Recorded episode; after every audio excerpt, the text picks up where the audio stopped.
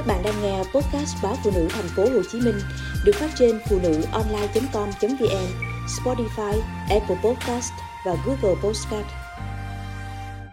Người cao tuổi có thể viêm phổi chỉ sau một lần mắc mưa. Bình thường, mỗi ngày, một phòng khám hô hấp của Bệnh viện Thống nhất khám từ 40 đến 50 bệnh nhân, thì nay có thể lên tới 65 hoặc 80 bệnh nhân.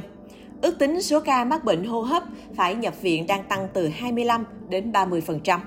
Bác sĩ Ngô Thế Hoàng cho biết, nhiều loại vi khuẩn như phế cầu, liên cầu, tụ cầu, vi nấm vân vân thường trú ở đường hô hấp trên của người khỏe mạnh mà không gây bệnh. Nhưng khi có bất kỳ lý do gì làm cho sức đề kháng của cơ thể suy giảm như cảm lạnh, dinh dưỡng kém vân vân, đặc biệt vào mùa mưa, thời tiết ẩm ướt thì các vi khuẩn này sẽ trỗi dậy.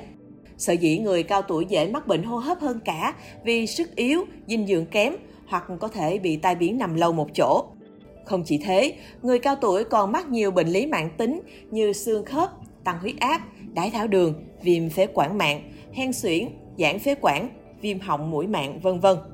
Các bệnh này về mùa mưa thường tái phát hoặc nặng thêm, làm cho sức khỏe người cao tuổi suy giảm, dễ nhiễm khuẩn hô hấp hơn. Nguyên nhân gây viêm phổi ở người già cũng khác với trẻ nhỏ, thông thường là do vi khuẩn, virus hoặc do phế cầu. Nếu người cao tuổi có nhiều bệnh lý nền hoặc phải nằm viện nhiều lần thì viêm phổi có thể xảy ra trong bệnh viện. Lúc này, các tác nhân gây bệnh có thể là vi khuẩn, thường gây nhiễm khuẩn trong bệnh viện. Bên cạnh đó, do răng yếu nên người cao tuổi ăn uống kém hay thiếu chất dinh dưỡng. Tắm nước lạnh mà không đủ ấm cũng là yếu tố khiến đề kháng suy giảm, tăng nguy cơ nhiễm khuẩn hô hấp.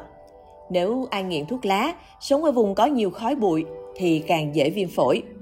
Do sức đề kháng của người cao tuổi đã suy giảm nên biểu hiện của nhiễm khuẩn hô hấp đôi khi không điển hình. Đó là lý do tại sao nhiều bệnh nhân chỉ bị ho húng hắng vài tiếng, thậm chí không sốt mà đã bị viêm phổi. Sốt là phản ứng của cơ thể để chống lại các tác nhân gây bệnh. Nhưng ở những người cao tuổi, hệ miễn dịch bị suy giảm nên khi bị virus, vi khuẩn gây bệnh viêm phổi tấn công, người cao tuổi có thể không có phản ứng sốt.